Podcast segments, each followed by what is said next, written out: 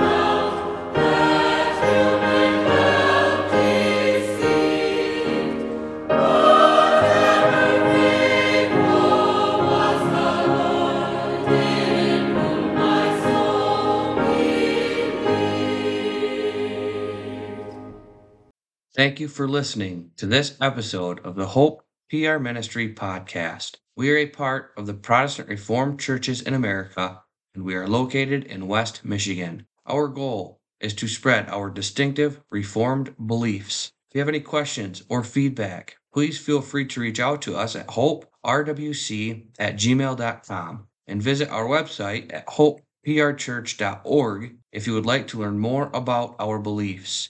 You can also worship with us every Sunday at 9 a.m. and 5 p.m.